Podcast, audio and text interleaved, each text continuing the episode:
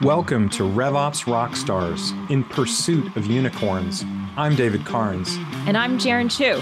Join us as we interview RevOps leaders to explore the challenges they have faced, the biggest lessons they've learned, and what they think makes a RevOps rockstar. This show is brought to you by OpFocus on a mission to help companies run their businesses better by letting you focus on growth while we scale your operations. Let's get this show on the road.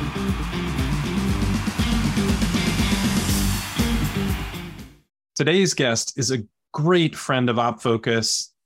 We're so excited to have her with us. She has a long history of working in hypergrowth SaaS companies.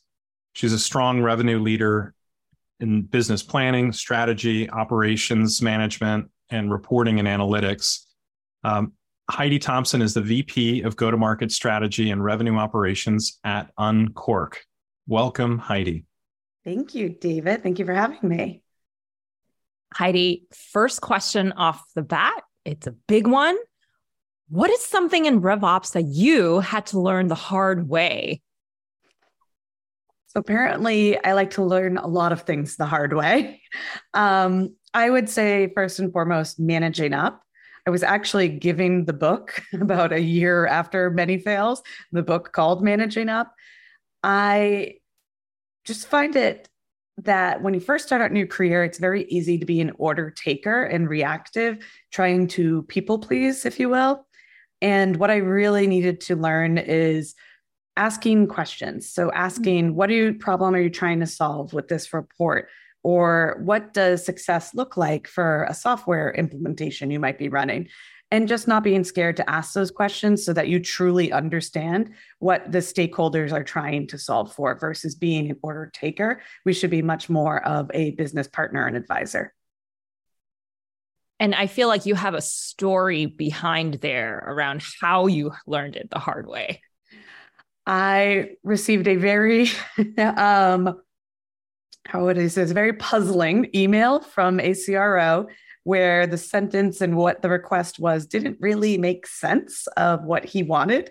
So I had to guess. And I, to do so, I produced maybe 10 reports, which took me hours of work.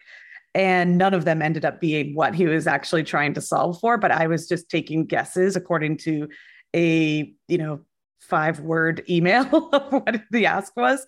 So, yes, I did learn the hard way. I spent so many hours and then I had to spend more hours fixing what I thought was the answer the first time because I just didn't ask the questions and was too scared to.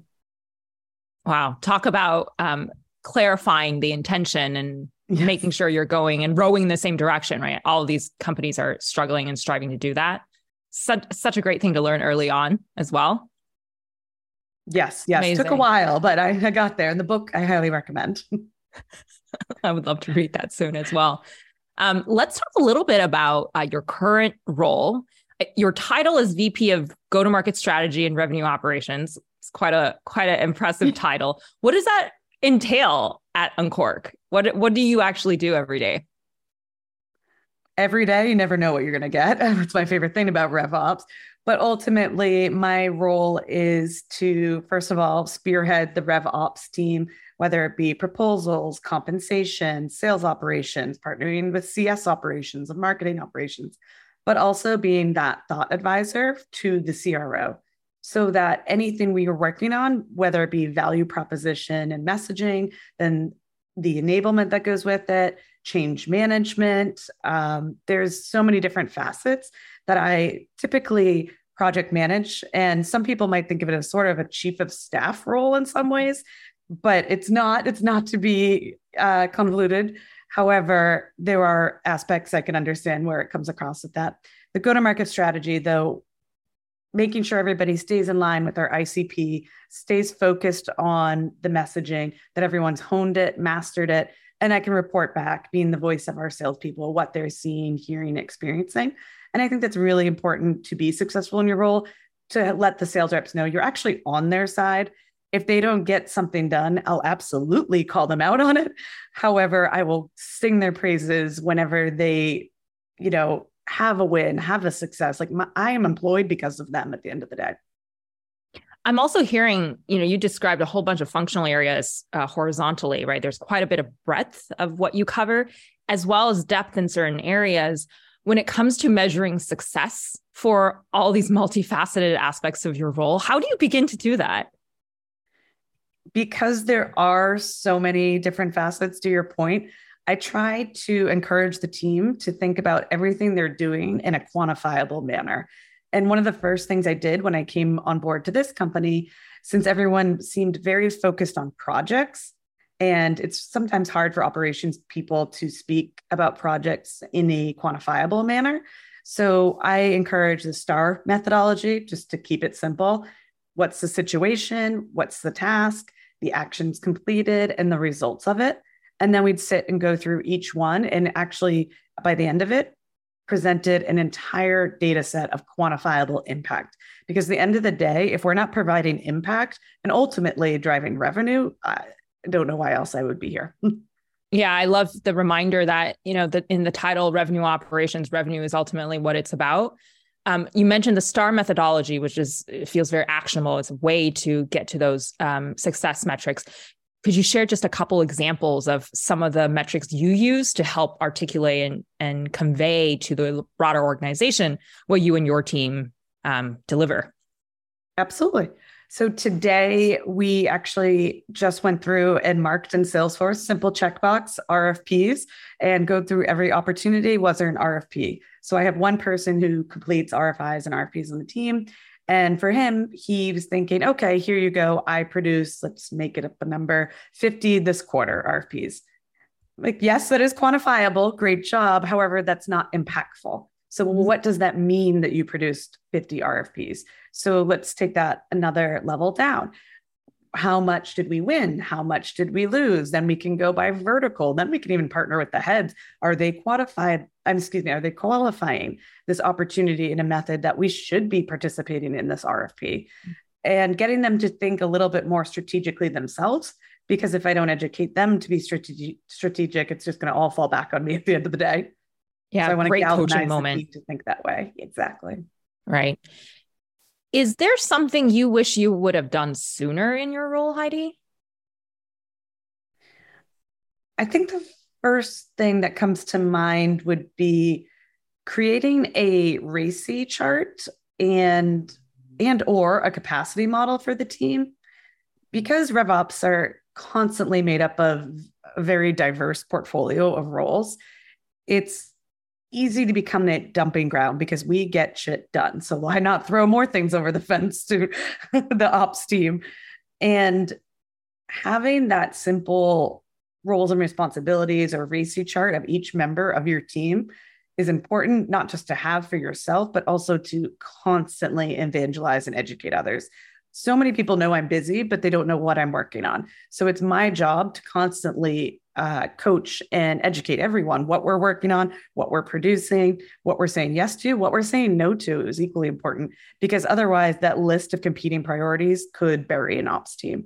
So I do think it's important for that capacity model as well as a RACI. And for the benefit of our uh, listeners who may not know uh, the acronym of RACI, could you just quickly explain what each of those uh, letters stand for? Yes, responsible, accountable, contributor, why am I forgetting the I right now? Informed. I have to think about that. And informed. Who do we need to keep informed? That's great. Thanks, Heidi. Let's um let's stay on the topic of teams uh, for a moment. And um, what does your team's response set of responsibilities encompass? You shared a little bit when you were describing your role, but what is that full set in your current um, setup at Un- Unqork? My current setup is a little different than what I've seen previously. However, um, I have managed most of these roles before. So currently, today, I manage sales operations, proposals, which is actually one person, so we call it our proposal team, and compensation, and then go to market enablement. On the flip side, I also now run our BDR team. Okay, so that's a lot. How do you determine the the right balance uh, between in house versus outsourced work? I know you have opinions about offshoring. Yes, I've had some painful experiences offshoring in my past, so I am a little PTSD and scarred from that. I actually just recently spoke to a go to market advisor that we have about this. And I was very pleased to hear that he also agreed offshore resources at an immature, usually smaller or startup or private company is penny wise, pound foolish in the long run, which is how I've always believed it. But it's also helpful when you hear other people validate that opinion in case I it wasn't just one bad experience or two. And I there's no world that I would be ready to offshore resources in a productive manner. I would lose my efficiency, I would lose my time. Time is money at the end of the day and I need to invest my time incredibly wisely and an offshore resource would absolutely drain it. Let's Heidi, I'm curious oh. to ask a follow-up question. Sorry, David. Um, do you have thoughts around offshoring versus outsourcing? Because I do know there is quite a difference in the marketplace in terms of how um, you know the different kinds of resources available. Curious if you can comment on that and and where you stand with that. Yeah, I absolutely don't advise offshoring for ops roles because we are so unique and there's so many different aspects to what we do. We go into work with a list of 10 things. We're lucky if we get to two of them. It's just a different type of role that you need maturity and predictability around in your business to be able to offshore. Now, outsourcing, I think the key to success there is being incredibly intentional with what you outsource. So actually correlates back to what we spoke about earlier. What does success look like for this project? And when you outsource that, you need to be able to answer that question before you get on that call to scope it out. Because otherwise, you will be grasping at straws and you might not be happy with the end result. Yeah, great perspective. I'd love to shift gears and talk about board and investor interactions uh, that you've had. Um, specifically, like your experience interfacing with the board or investors. I used to love going to the board meetings at a prior company. I currently don't attend them right now, but I have been lucky enough to go through them in person before. And it was just an awesome experience to learn what questions do they ask what should i be able to anticipate for all those slides and reports that i produce so it was a wonderful experience at prior organizations so that i can remain informed for future ones and even though i may not attend where i'm currently at i have a seat at the table when it comes to the preparations the reportings and of course work uh, in tandem with the cro on the entire go to market deck. And I often partner with marketing as well because we want to make sure our messaging is aligned, our reporting is aligned. So I would say the number one most important thing in our role for RevOps is to anticipate what they're going to ask. And by doing that, it's a little painful because we end up creating a huge appendix of slides that do cover any aspect. Like you never know. It could be, oh, what's the ASP year over year or quarter over quarter? and you just want to have those handy in the appendix. But the best part is once you have them, all you do is continuously add to that trend line over time. It shouldn't be net new slides every time. And David and I got to meet in person a while ago when I was doing this. And I was very proud to say at the prior company that I could produce my board slides. It used to take one full day in one hour. Once I started using Power BI, I standardized the template. I would just hit boop, refresh, and we'd be good to go. I'm still working on that here, still working on standardizing, but I will say, knowing and hearing what people have asked for before has much better equipped me for the future. And the biggest suggestions I would make for reporting are, of course, reviewing your results, but making sure that you have those trend lines quarter over quarter, year over year. And then trying to keep three big action items on each slide, no more, no less. I would actually caution because I also have made the failure in the past where I put just too many call to actions, too many things, and it, it drowned the slide completely. So review your results, the trend lines, quarter over quarter, year over year. I think another really important one that is often overlooked, but incredibly important, and even just in the RevOps role itself, is sales productivity by fiscal quarter. You want to be able to see how that's trending quarter over quarter, year over year. And the productivity is so important because that you're not masking the number of fully ramped hires you have with the revenue. So that's key. Then you have your typical KPIs pipeline generation, pipeline coverage, pipeline progression. Um, big fan of adding a go to market strategy initiative slide, what we've done, what we're going to do to hit our number, risks, challenges, competitive landscape, what we're seeing, challenges and opportunities. I think it's very important to always ask for help where needed with the board because they're literally there to help. Sometimes a lot of companies like to put everything in green and up to the right, everything's great, but they actually are here to help. So you should be as honest as possible and try to just illustrate the challenges that you might be incurring. What's so exciting about hearing of you compressing the prep time down to an hour is then you can actually analyze the data. I think so many in the RevOps capacity spend that entire day or multiple days cobbling the data together, and they're just exhausted by the end of all that. There's no actual time to analyze what's going on with the data. Uh, you, it sounds like you've achieved that uh, ability, so that's that's pretty fantastic now I have to replicate it where I'm at now. But yes. Yeah, but you'll get there. But you'll get there. You've done it before. Um, staying on the topic of uh, in- investors, have you found any resources uh, from any of the investors that you've worked with in the past? We're always trying to encourage clients that we work with to try to engage with the operating partners and see what resources might be available. I'm curious if you've had any experiences with resources that have been useful. Yes, I've been very thankful to be introduced. Uh, I do think it's important that we ask our CRO or CEO or COO, whoever you report into, are most comfortable asking, who would they recommend of your list of boards and advisors to ask questions? And you can even say, here are some of the questions I would like to ask. Who do you think is the best fit? I never thought about that until probably my third company I was with. And it was mind blowing how much they are so willing to share. They want to help. They'll actually introduce you to additional resources. I've met with OpenView several times. I've never been invested in by OpenView, but people are willing to help and collaborate wherever needed. And it's a sort of pay it forward culture that I've learned. And I absolutely love that. I actually was at a charity event recently in Boston and ended up sitting next to a managing partner at Monte Vista Capital. And he's like, Great, let's meet. So we had a meeting where he wanted to bounce ideas off me. He asked how he could help me in the future. And I was like, you know, I really need some benchmarking data around XYZ. He's like, Great, I'll get back to you within a few weeks. I love it. That is really fantastic. Shifting gears now and talk to talk about technology. Uh, what tech stack tool could you not live without?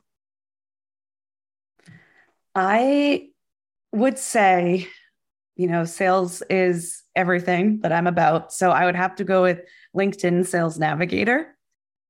And that might sound funny for a RevOps person. You might think that's for sales. But at the end of the day, this new world, the great resignation is real. Uh, changes are much more frequent within staffing and employment in every company more than it ever has been. So, the best way to track where people are going and where they're currently at is truly your LinkedIn. It's something that people keep up to date. And I've never met, you know, used a data enrichment tool that has had an A or even B success rate with its data accuracy. So, LinkedIn Sales Navigator, uh, it will alert you of changes. It's really helpful for just remaining virtually connected. I would say a close second though is Gong. I love Gong. Big fan. Our managers don't have a lot of time to sit in on calls, but it's an expectation that they understand what their reps are saying. And then that proactive deals board that they have with warnings. I'm a big fan of Gong. Gong's a favorite here at OpFocus as well. When we first started okay. rolling it out, uh, one of our team members said, Oh, Big Sister is going to listen to all my calls. And who knew? Now we just love to be able to tag people and share people on calls really, really transformative. It's great. The, the keyword tagging and alerts, phenomenal. So you spoke a little bit about reporting up to the board and some of the metrics that you've presented in the past. Uh, where do you go to get your at a glance view of what's going on in the business now? Currently, honestly, Salesforce. We do have a few dashboards and we know which ones they are. We keep a nice big dashboard of the dashboards um, that would be our primary one stop shop. However, I also have a few Google Sheets where we use Zapex. So you hit refresh and it pulls right in and updates all of the data. We do use that one a lot. But I ultimately am a truly big fan of one centralized data repository, whether it be Tableau, Power BI, Looker. And that's where I'd like to get to at my current organization. And I've brought it into my past ones to have that one stop shop for the entire company to promote that transparency and visibility. And also, you can often write commentary and at people and send them it's very, very important, but it's also just what you need to do to create that scalability. Because right now, let's be honest, I'm going to get Slack. Hey, which dashboard do you use for this? And that's not what I want to ultimately uh, prepare for the entire company. I'd rather something much more self service than where I'm currently at. We'll get there.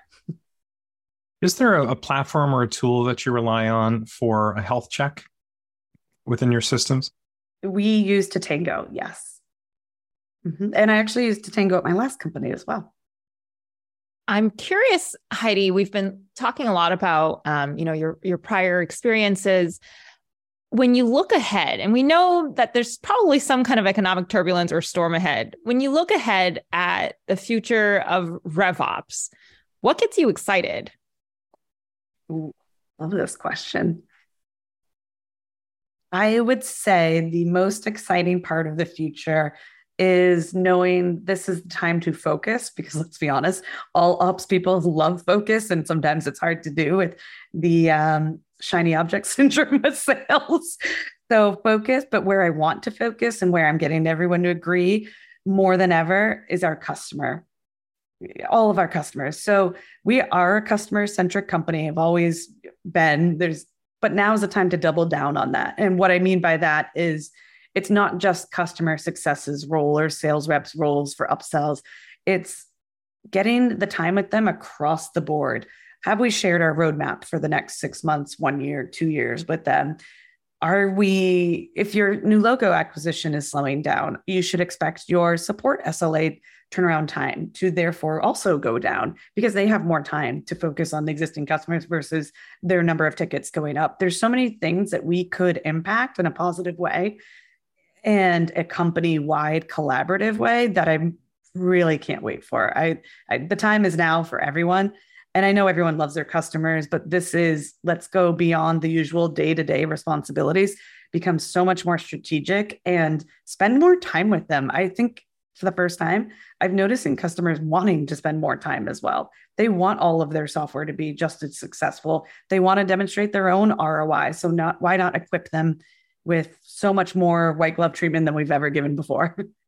What I think is so powerful in what you just said, Heidi, is how the t- the turbulence outside can actually be an opportunity for that relentless focus and that customers are our path out right? If they're successful, if they can maximize the use of our products, our services, then they will they will lead us through. Um, they will, you know, want more services. They might want to increase their subscriptions, you know, whatever it might be. And I really just love that as a north star. I, it's the best time to do it. The time is now, and everyone's going to be going through slower net new logo acquisition. I mean, unless you're in oil and gas, but so I'm really, really excited to just spend more time with our customers. Thank you for sharing so much about the RevOps role. I know that's a really big area, you know, for most of our audience who are in RevOps themselves to learn about, hey, what are other people doing? But similarly, we'd love to learn more about you, Heidi. I think this is probably the time where we switch from learning about um, what you've done, learning from you, and learning about you. And I think what I know is uh, you're currently based out of Maine. You yes. got a BS in biology from the University of New Hampshire. And your last role was the VP of RevOps at SecurityScorecard. So that's quite a quite a range of things. Help me understand how did you get into SaaS RevOps and specifically to Unqork? Like take me all the way back to what you studied? Uh, I'm going to take you all the way back to third grade when I went to SeaWorld and I told my parents I wanted to be a killer whale trainer. So ever since third grade, I was hyper focused on becoming a killer whale trainer. I wanted to be Shamu's coach. and uh, I was fortunate enough to actually graduate with a degree in marine biology. I didn't know quite what to do right after college. So I joined AmeriCorps for a year, which is similar to Peace Corps, but in the US. After Hurricane Katrina, I lived down in New Orleans and Mississippi for a year, helping out there. And then I decided, okay, time to go work at a zoo. And out of all places, the zoo that accepted me was the Phoenix Zoo in Arizona, wow. a landlocked state for marine biologists. We did have otters though. um, so I did get a dream job and I was very excited for it. I was there for a year. However, parents, when you tell your kids that they can be whatever they want to be, also keep in mind there's student debt and loans to pay for. And being a marine biologist doesn't necessarily pay that back. So I was waitressing nights and weekends and uh, just wasn't adding up with my student debt going up. So I moved back to Boston and found a job on Craigslist because that's how old I am. Don't let the Botox fool you. Got the job on Craigslist at Rapid7. It was called sales support there were 30 people at the company at the time, and I loved it. I just loved it. I loved learning everything. I think biology actually translates very well into operations because it's all about cause, impact, uh, patterns. And I loved seeing if I change something over here, what does it do over here and here, and thinking big picture. And I've become a huge database geek, Salesforce nerd. Um, but I will say, I am very thankful that the branding for sales operations starting to bubble up more and more when I was at Rapid7 at those days. So I asked for the title change to no longer be sales support, but sales operations, explained why. Of course, they were very supportive and on board. And that company was a rocket ship. I left after four years with a global team of eight people and it was my first job ever. And I, even though i had no business acumen i found mentors to coach me through it. I found ways to learn. I read a lot and it was the best time. That is awesome. Wow. So glad to hear that uh, story. If you could give yourself advice on day one of your current role what would you turn around and say just because you can doesn't mean you should. And I joined the business world. I was very eager to prove myself and be a little bit of a people pleaser. I really wasn't good at saying no. And because of that, I started to burn out. I was working crazy hours. I knew I could do everything. So I wanted to do everything. And that is a terrible philosophy I think a lot of people in operations are learning that now more than ever, as during the last two years, ops has become quite the crutch in a lot of efficiency gains. So, learning to say no and also communication, being able to communicate your priorities and when you say no, why you're saying no. And if the answer should be yes, then they need to understand what then becomes the no. So just sharing that priority list and how things move up and down that ladder and aligning the key stakeholders behind it. So communication and just don't burn yourself out because you can. All right, let's one let's of the oh, go ahead. Go ahead, Jerry. One of the uh, thought leaders I thought of as you were speaking about that, Heidi, uh, a friend of David's in a local Boston area entrepreneur. Um, his name's Bob Glazer. I remember in one of his books he published uh, during the pandemic, uh, he introduced the idea of like going from I can do, I can do everything or I can do both, and reframing it to be I can do anything but not everything Right. And just being relentlessly clear that a few things matter, not everything is important. And I think the piece that you're calling out here, Heidi, is how do we not only do that with our prioritization, but communicate that relentlessly across the organization.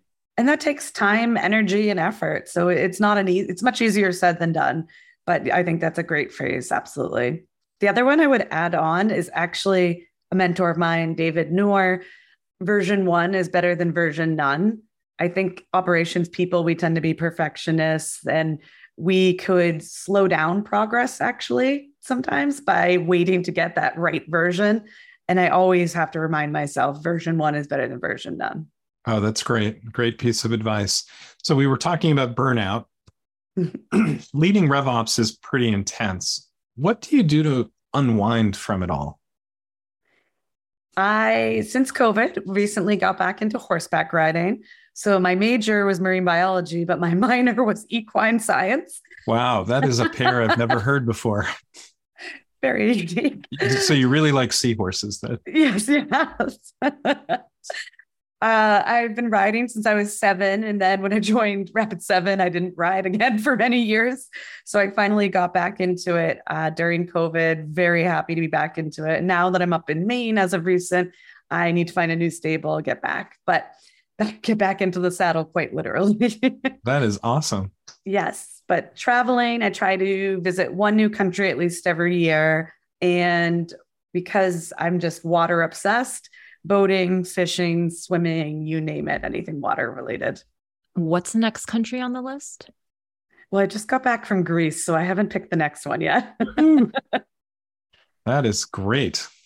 Yeah, uh, Jarin and I also like traveling a little bit. So David just got back from somewhere quite fun as well. Oh. I was in Morocco for a few days to speak at an event and then oh. uh, spent three days in Lisbon, and that was pretty fabulous. Oh, I love Lisbon. Yes. All right. So we're curious. You have a great network within RevOps. Who else do you think should be on the show? Great question. So Dana Therrien is probably one of those people that I'll just always remember. I truly looked at him as one of the primary evangelists for Rev operations, revenue ops, and, and even sales operations especially during his time at Forrester. I think he would be wonderful. He's an amazing speaker. I drool every time he talks because he's just so good at what he says. And then, um, big fan of Rosalyn Santa Elena. And why I have so much respect for her outside of her amazing posts and thought leadership for sales ops is she recently hosted, i think the name, RevOps Rescue and it was an open hour q&a she hosted a few of these. I was i joined one shared some advice. And i just thought how cool is this that people are so willing to take the time organize it which is no small feat and just offer help. It was so fantastic. So I, I just have a lot of respect for her. Last but not least we've been referencing you know your work at uh, your work at unqork your role in revops tell me for just a few sentences, you know, like what does Unqork actually do so that folks know, you know, in the context of everything we've discussed, um, what, what is the great work that you're all trying to do in the industry? Yes. So Unqork is not a wine company. It is not champagne, which I think a lot of people automatically think, but we're actually an enterprise grade application development platform. And companies use us to build complex solutions without a single line of code. Love that. That's very powerful. To wrap up here, everyone's been listening to your great experiences. If they wanted to connect with you, if they wanted to learn more, if they wanted to find out more, where can people find you? So I don't tweet.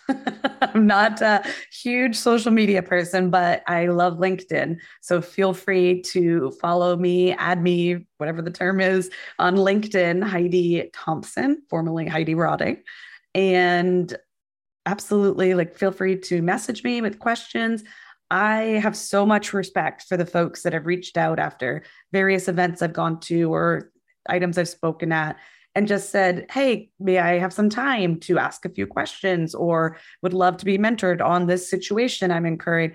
I absolutely love when people do that and have so much respect for it because I wish I had the guts to do that when I was younger. So always will feel free to pay for it. Wow. Thanks for such a generous offer. Um, I know folks are going to be excited to connect and get to know you in person. Uh, and for Unqork, I'm guessing if folks were interested in uh, not the champagne or wine company, but the enterprise level software, they could go to uh, unqork.com. Yes, U N Q O R K. Excellent. We'll also include all of the links in our show notes and make sure that folks have a way to connect with you directly. Amazing. Thank you so much. Heidi, thank you so much for joining us this afternoon. Uh, it's been amazing to hear about your role at Unqork and about your prior roles. You are the first person I've ever heard that studied marine biology and equine studies. That's equestrian studies. That's pretty incredible. It's such a pleasure to spend time with you and have you share your your many experiences with our listeners. We also want to thank our audience, um, everyone listening today, everyone who's tuning in. Uh, if you learned something today, uh, if you laughed at one of our jokes, uh, please share this podcast or this episode with someone you know in RevOps. And thank you again, Heidi. Appreciate it. Thanks for having me. And this has been an exciting episode of RevOps Rockstars. See you next time. Stay classy, rock stars. And that wraps up another episode. Thank you so much for joining us. For show notes and other episodes, visit RevOpsRockstars.com. RevOps Rockstars is sponsored by OpFocus. Visit opfocus.com to learn more about how OpFocus helps SaaS companies scale their revenue operations.